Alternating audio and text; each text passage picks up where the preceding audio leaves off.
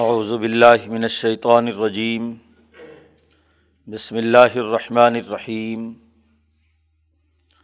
ولا تحسبن اللہ غافلا عما يعمل الظالمون. انما يؤخرهم ليوم تشخص فيه الابصار مهطعين مقنعي رؤوسهم. لا يرتد اليهم طرفهم. و افعدتہم ہوا و انضر الناس یوم یتیم العذاب فیقول الزین ظلم ربنا اخرنا الا اجل قریب نجیب دعوت کا ونتب الرسل اولم تکون اقسم تم من قبل مالکم من زوال و سکن تم فی مساکن الدین ظلم و انفسم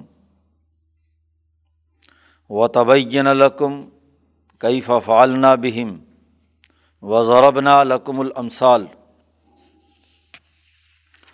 وقد مکر مکر و اند اللہ مکر ہوں و انکان مکر ہم لتضول منہ الجبال فلاں تحصبن اللہ مخلف وعدہ رسول ان اللہ عزیز ذنتقام یوم تبدل العرض غیر العرض و سماوات و برض اللہ الواحد القحار و تر المجرمین یوم ازم مقررین فی الاسفاد. سرابیلہم من قطران و تخشا وجوہ منار لیجزی اللہ کل نفس ما کا صبت ان اللہ سری الحساب حاضہ بلاغ الناس ولی ضروبی ولی علم انما ہو الہ واحد ولی ذکر الالباب صدق اللہ العظیم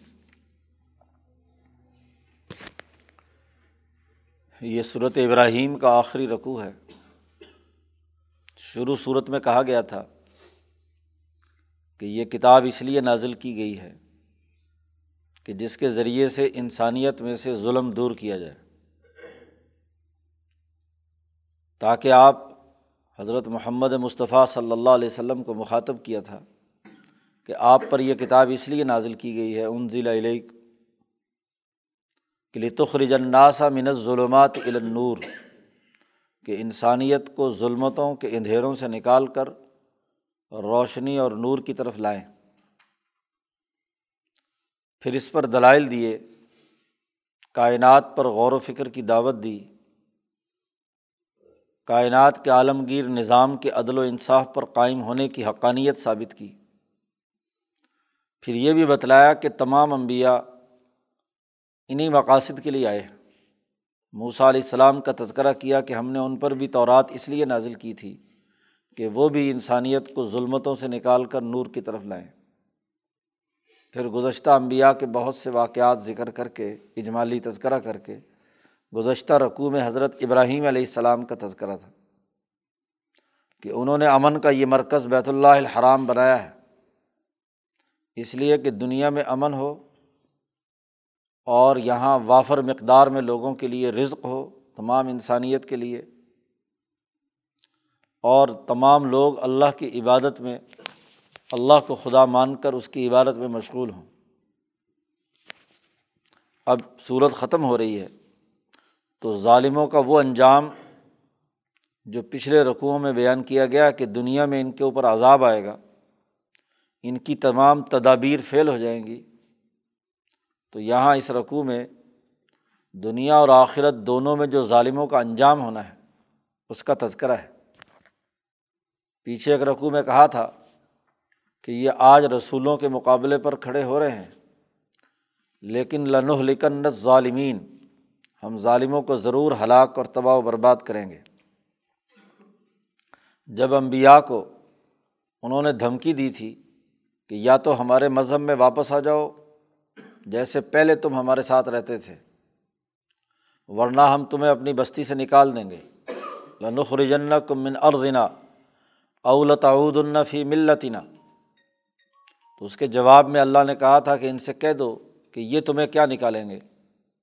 ہم انہیں نکال دیں گے۔ لنحلکن ظالمین ہم انہیں تباہ و برباد کریں گے۔ اور جس جگہ پر یہ رہتے ہیں والا نسخن کم ہم تمہیں وہاں حکومت دیں گے، تمہیں وہاں بسائیں گے۔ جیسے فرعون کو غرق کر کے بنی اسرائیل کو بسایا تھا، ایسے ہی ابو جہل اور اس کی پوری ضروریت کو ختم کر کے مکہ پر حضور کی حکمرانی قائم ہوئی تھی۔ تو یہ تفصیلات بیان کرنے کے بعد اب آخرت میں ان لوگوں کا انجام کیا ہوگا، اس کی تفصیلات اس رقوع میں بیان کی گئی ہیں۔ شروع میں ایک بنیادی بات فرما دی کہ ولا تحسبن اللہ تم لوگ اللہ کے بارے میں یہ گمان مت کرو کہ وہ ظالموں کے کرتوتوں سے غافل ہے۔ غافل عما یا عمل الظالمون۔ ظالم لوگ جو کچھ عمل کر رہے ہیں، یہ خیال بھی تمہارے پاس نہیں آنا چاہیے کہ اللہ ان سے غافل ہے۔ صرف مسئلہ یہ ہے کہ انما یوخر ہوں ان کو تھوڑی سی تاخیر دی ہے۔ ایک ایسے دن کے لیے کہ جہاں ان کی آنکھیں پھٹی کی پھٹی رہ جائیں گی۔ دنیا امتحان گاہ ہے اور یہاں ہر انسان کو آخر وقت تک ایک موقع دیا جانا ضروری ہے کہ وہ اپنے ظلم اور ستم کے ماحول کو ختم کر لے۔ فوری طور پر رد عمل کے طور پر سزا دینا، یہ دنیا میں بھی، انسانوں میں بھی معیوب سمجھا جاتا ہے۔ ایک مجرم جرم کرتا ہے۔ آدھی مجرم کے لیے سزا سخت ہوتی ہے۔ ایک آدھ دفعہ تو غلطی سے بھی انسان سے کوئی کام ہو جاتا ہے۔ اس لیے اس کو نظر انداز کرنے کی ضرورت ہوتی ہے۔ تو کچھ نہ کچھ مہلت ہونا ضروری ہے۔ تو انما یوخر ہم ہم نے ان کو مؤخر کیا ہے۔ غافل نہیں ہے اللہ فرماتے ہیں، ہمیں پتہ ہے کہ کون کون کس قدر اور کیا کیا ظلم کر رہا ہے۔ لیکن ہم نے ان کو مؤخر کیا ہے۔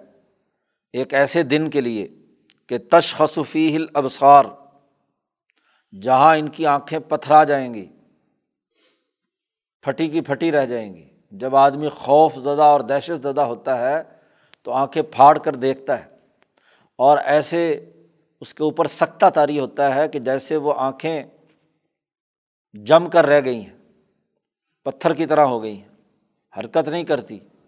تو دہشت زدہ آدمی کی حالت یہ ہوتی ہے، یہ جو آج اپنے آپ کو خدائی کے دعوے دار کہہ رہے ہیں، یہ جو ظلم و ستم کا انہوں نے بازار گرم کیا ہوا ہے، ان کی حیوانیت اور بہیمیت اس قدر ثفاقیت میں مبتلا ہوئی کہ انسانیت کا قتل عام کرتے ہیں، تو وہ دن جس کی دہشت کا عالم یہ ہوگا کہ ان کی آنکھیں پتھرا جائیں گی، پھٹی کی پھٹی رہ جائیں گی۔ حالت ان کی یہ ہوگی کہ محتعین مقنعی رؤوسہم دوڑتے ہوئے چل رہے ہوں گے۔ جب آدمی کسی گھبراہٹ اور خوف کی حالت میں ہوتا ہے اور جان بچانے کے لیے وہ دوڑتا ہے تو محتعین دوڑ رہے ہوں گے۔ مقنعی رؤوسہم اور سر اوپر اٹھائے ہوئے ہوں گے۔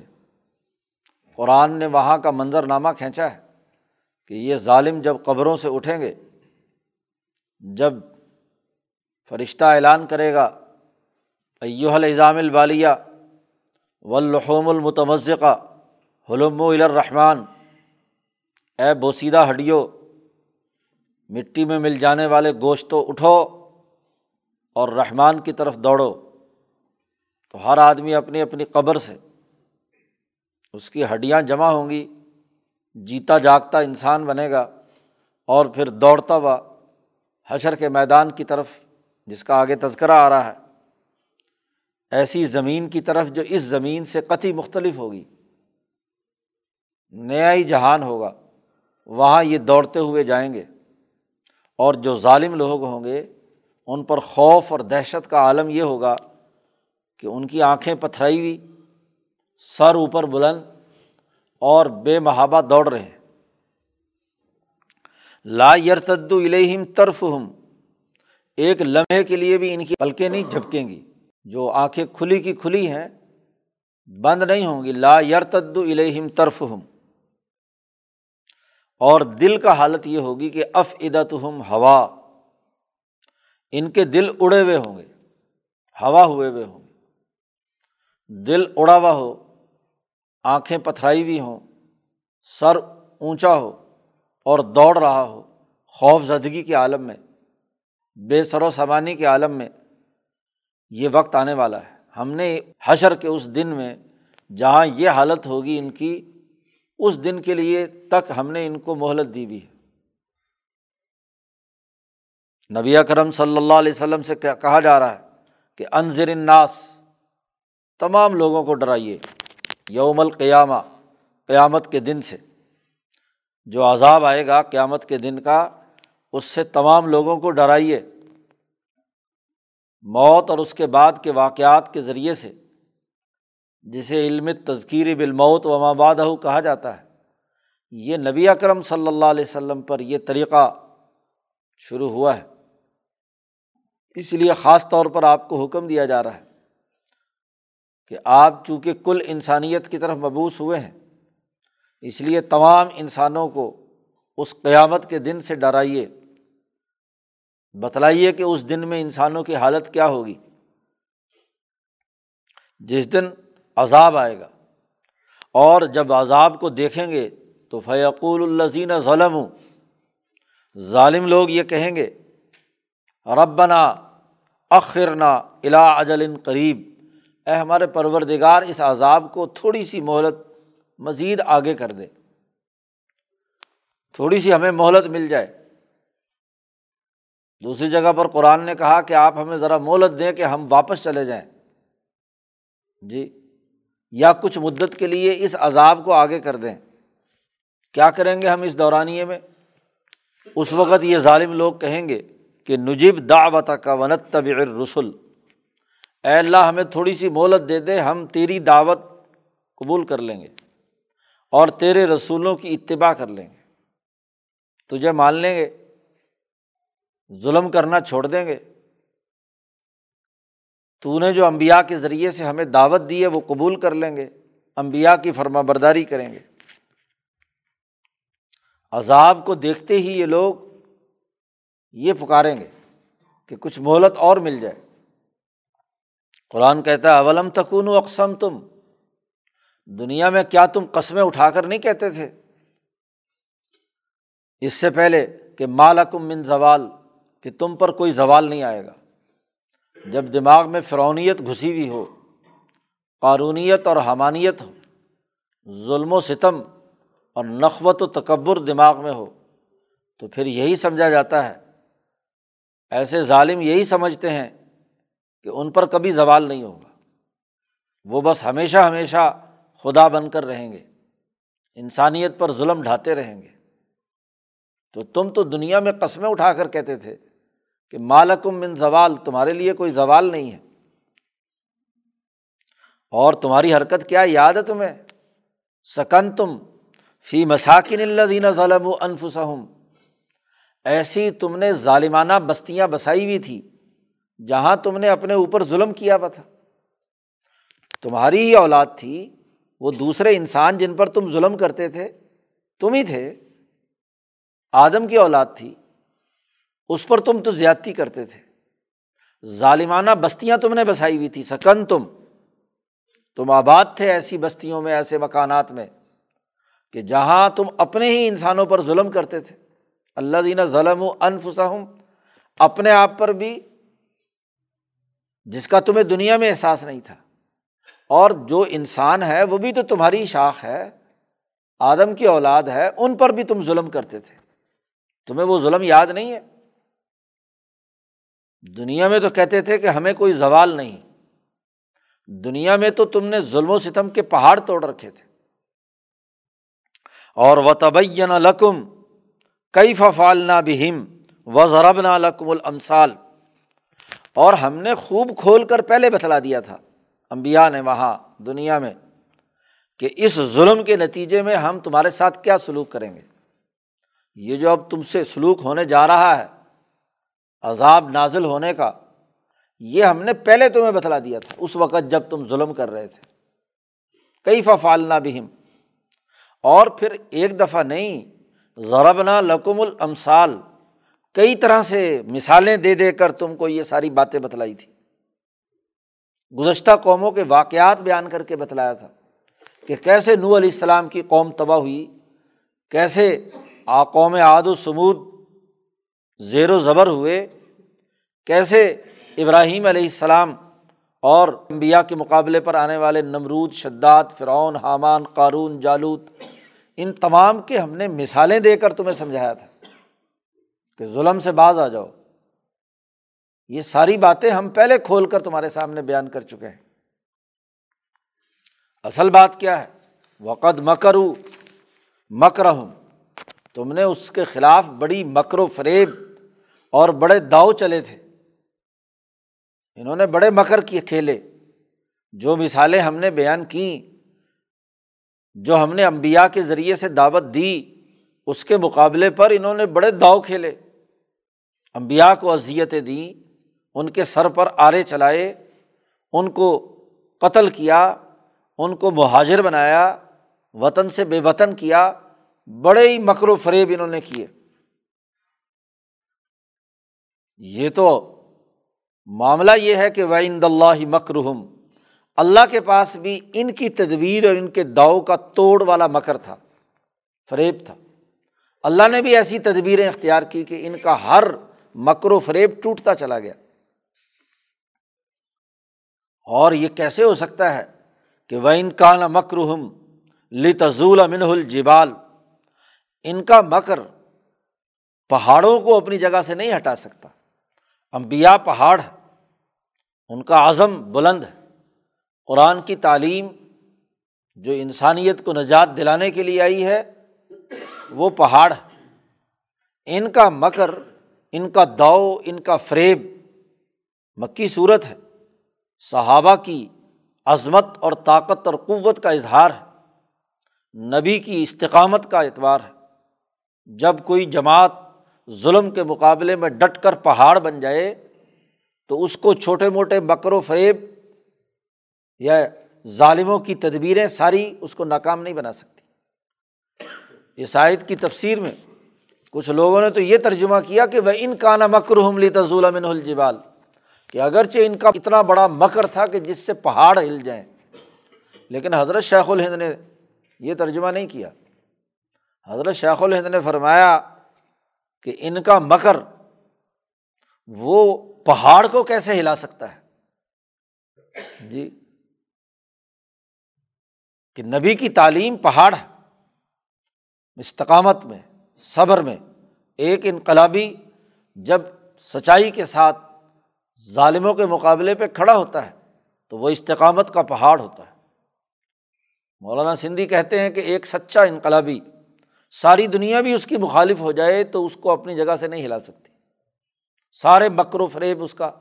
تو حضرت شیخ الہند نے یہ ترجمہ کر کے اس کی صحیح وضاحت کر دی کہ واؤ وسلیہ نہیں ہے۔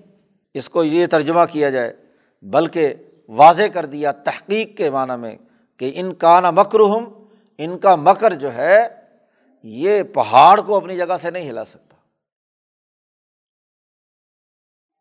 فلاں تحسب اللہ مخلف آباد ہی اللہ کے بارے میں لوگ یہ گمان مت کریں کہ اس نے اپنے رسولوں سے جو وعدہ کیا ہے، وہ آج اس کی خلاف ورزی کرے گا۔ رسولوں سے یہ وعدہ ہوا تھا کہ جو ظالم ظلم سے باز نہیں آئیں گے دنیا میں بھی ان پر عذاب آئے گا اور آخرت میں بھی ظالم لوگ عذاب کے مستحق ٹھہریں گے۔ آج تم درخواست کر رہے ہو کہ اس کو عذاب کو تھوڑا سا مؤخر کر دو اجل ان قریب ان کچھ تھوڑی سی مدت کی مہلت دے دو۔ اگر مہلت دی جائے تو اس کا مطلب یہ ہے کہ رسولوں نے جو وعدے کیے تھے دنیا میں، اللہ نے اپنے امبیا کے وعدے توڑ دیے کہ تمہیں دوبارہ جانے کی مہلت دے دی جائے۔ ایسا نہیں ہوگا۔ یہ گمان مت کرو تم اللہ کے بارے میں کہ وہ اپنے رسولوں سے کیے ہوئے وعدوں کو توڑ دے گا، اس کی خلاف ورزی کرے گا۔ نہیں، اب کوئی مہلت نہیں ہے۔ ان اللہ عزیز ذنتقام بے شک اللہ تعالیٰ زبردست ہے اور انتقام لینا جانتا ہے۔ یومت بدل العرض غیر العرض اس دن کو یاد کرو۔ جس دن اس زمین کی جگہ پر ایک دوسری زمین بنا دی جائے گی۔ پہلا سور پھونکا جائے گا تو پورا کا پورا قیامت کا منظر، جس سے تمام چیزیں تباہ و برباد ہو جائیں گی۔ پہاڑ روئی کے گالے کی طرح گھومتے پھریں گے۔ پورا کا پورا اسٹرکچر تباہ کر دیا جائے گا۔ اور پھر دوبارہ اس زمین کی جگہ پر ایک نئی زمین، دوسرا سور پھونکا جائے گا۔ اسی زمین کا اگلا مرحلہ وہ تیار ہوگا، تبدیل کر دی جائے گی۔ آسمان بھی تبدیل کر دیا جائے گا بس سماواتو نیا آسمان اور نئی زمین۔ میٹیریل یہی ہوگا، کیونکہ اسی میٹیریل کا تو حساب کتاب ہے۔ ورنہ اگر یہ زمین فنا ہو گئی، آسمان فنا ہو گیا، انسان ختم ہو گئے، تو پھر اس زمین پر ہونے والے جرائم کی سزا و جزا کا کیا مطلب؟ ہے اسی مادہ یہی ہے، لیکن یہ پورا اسٹرکچر توڑ کر ایک نئی زمین اور نیا آسمان اسی مادے سے بنایا جائے گا۔ اور اس مادے میں جو مجرمین ہیں، ان کی جزا و سزا کا معاملہ ہوگا وہ برضو الواحد القہار تمام لوگ، تمام مخلوقات، جنات و انسان، یہ تمام کے تمام اس اللہ واحد قہار کے سامنے بالکل ننگ دھڑنگ کھڑے ہوں گے بارازو لوگ نکل کھڑے ہوں گے۔ بالکل کوئی درخت نہیں، کوئی عمارت نہیں، کوئی پہاڑ نہیں، کوئی بلڈنگ نہیں جس کی آڑ میں یہ چھپ سکیں۔ کھربوں، انسان، آدم سے لے کر قیامت تک، وہ سب کے سب اور تمام جنات حشر کے میدان میں اس زمین پر وہ بالکل پلیٹ فارم کی طرح بنا دی جائے گی۔ یہ گول شول ختم۔ اور اس پلیٹ فارم پر سارے کے سارے کیا ہے؟ یکساں کھڑے ہوں گے، برابر۔ جب اللہ تبارک و تعالیٰ کی عدالت لگے گی اور اللہ تبارک و تعالیٰ وہاں اعلان کریں گے، اللہ کی تجلی جب وہاں سامنے آئے گی اور اعلان کرے گا لیمان الملک الوم آج کس کی حکمرانی ہے؟ اعلان کیا جائے گا لاہ واحد القہار۔ اس ایک اللہ کی جو قہار اور غالب ہے، جس کا آج قہر کا دن ہے، غضب کا دن ہے، حساب کتاب کا دن ہے۔ لاہ الواحد القہار۔ پہلے فرشتے آئیں گے، پھر عرش الہی اور پھر ذات باری تعلیٰ عرش الہی پر بیٹھ کر براہ راست ان کا حساب کتاب کریں گے۔ تم دیکھو گے منظر نامہ ترل مجرمین اس دن تم دیکھو گے مجرموں کو۔ یومائی دن مقررین فل اسفات زنجیروں میں جکڑے ہوئے۔ مجرمین کو وہاں لایا جائے گا۔ عدالت میں جب فرد جرم عائد کی جانی ہے، تو ان تمام مجرمین کو پکڑ کر زنجیروں میں باندھے ہوئے ان کو لایا جائے گا۔ مقررین فل اسفات حالت یہ ہوگی کہ ان کی جو شلواریں ہیں، وہ گندک کے دہتی ہوئی آگ کے ہوں گے۔ سرابیل من قطران، گندک کی شلواریں ہوں گی۔ سلفر، اس کی شلوار ہوگی۔ کیونکہ جب جہنم میں ڈالے جائیں گے، تو گندک کو آگ بڑی تیزی سے پکڑتی ہے۔ تو پہلے سے ہی ان کو شلواریں جو پہنا کر لائیں گے وہ سلفر کی ہوں گی، گندک کی ہوں گی۔ اور و شاہ وجوہ منار اور وہ گندک اور اس کا جو لباس ہے، وہ اس نے اس کے چہرے بھی ڈھانپ رکھے ہوں گے۔ اور جب اسے آگ لگے گی، تو وہ آگ ان چہروں پر غالب ہوگی۔ ایسی حالت میں ان مجرموں کو وہاں لایا جائے گا۔ اور جب سزا کا اعلان ہوگا کہ پکڑو ان کو جہنم میں ڈال دو۔ تو وہ آگ ان کے گندک کے اس لباس کی نتیجے میں مزید بڑھکے گی۔ پٹرول چھڑکا ہوا ہو اور پھر آگ میں ڈالا جائے تو جلنا اور اذیت اور تکلیف جو ہے وہ بڑی شدت کی ہے۔ قرآن نے یہ منظر نامہ کھینچا۔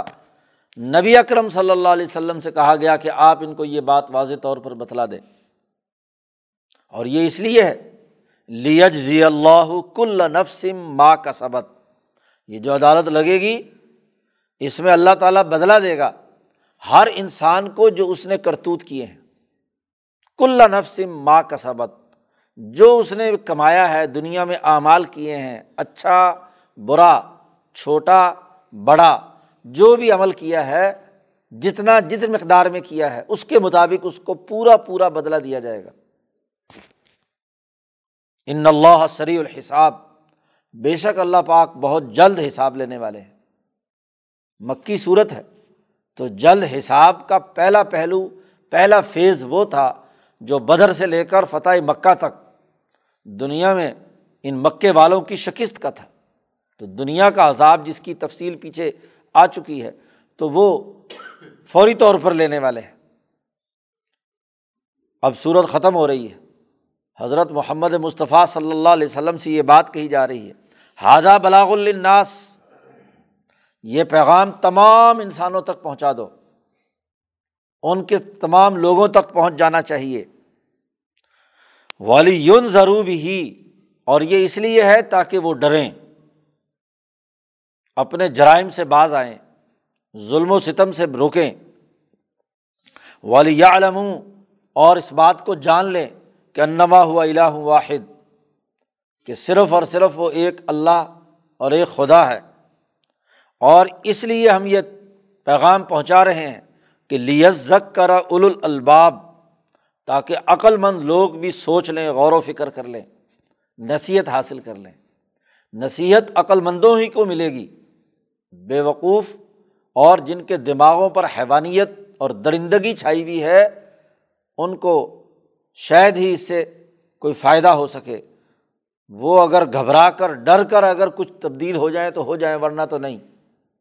اصل نصیحت تو یزک کر اول الباب جو عقل مند ہے، وہ حاصل کریں گے۔ تو یہ صورت ہم نے اس لیے نازل کی ہے، کتاب اس لیے نازل کی ہے کہ انسانیت کو ظلمتوں سے نکال کر روشنی کی طرف لائیں۔ تو یہ پیغام پوری انسانیت کے لیے منتقل کرنا ہے۔ کہ وہ اس حقیقت کو سمجھیں اور اس کے مطابق اپنے کردار کا تعین کریں۔ اللہ پاک قرآن حکیم کو سمجھنے اور اس پر عمل کرنے کی توفیق عطا فرمائے۔ اللہ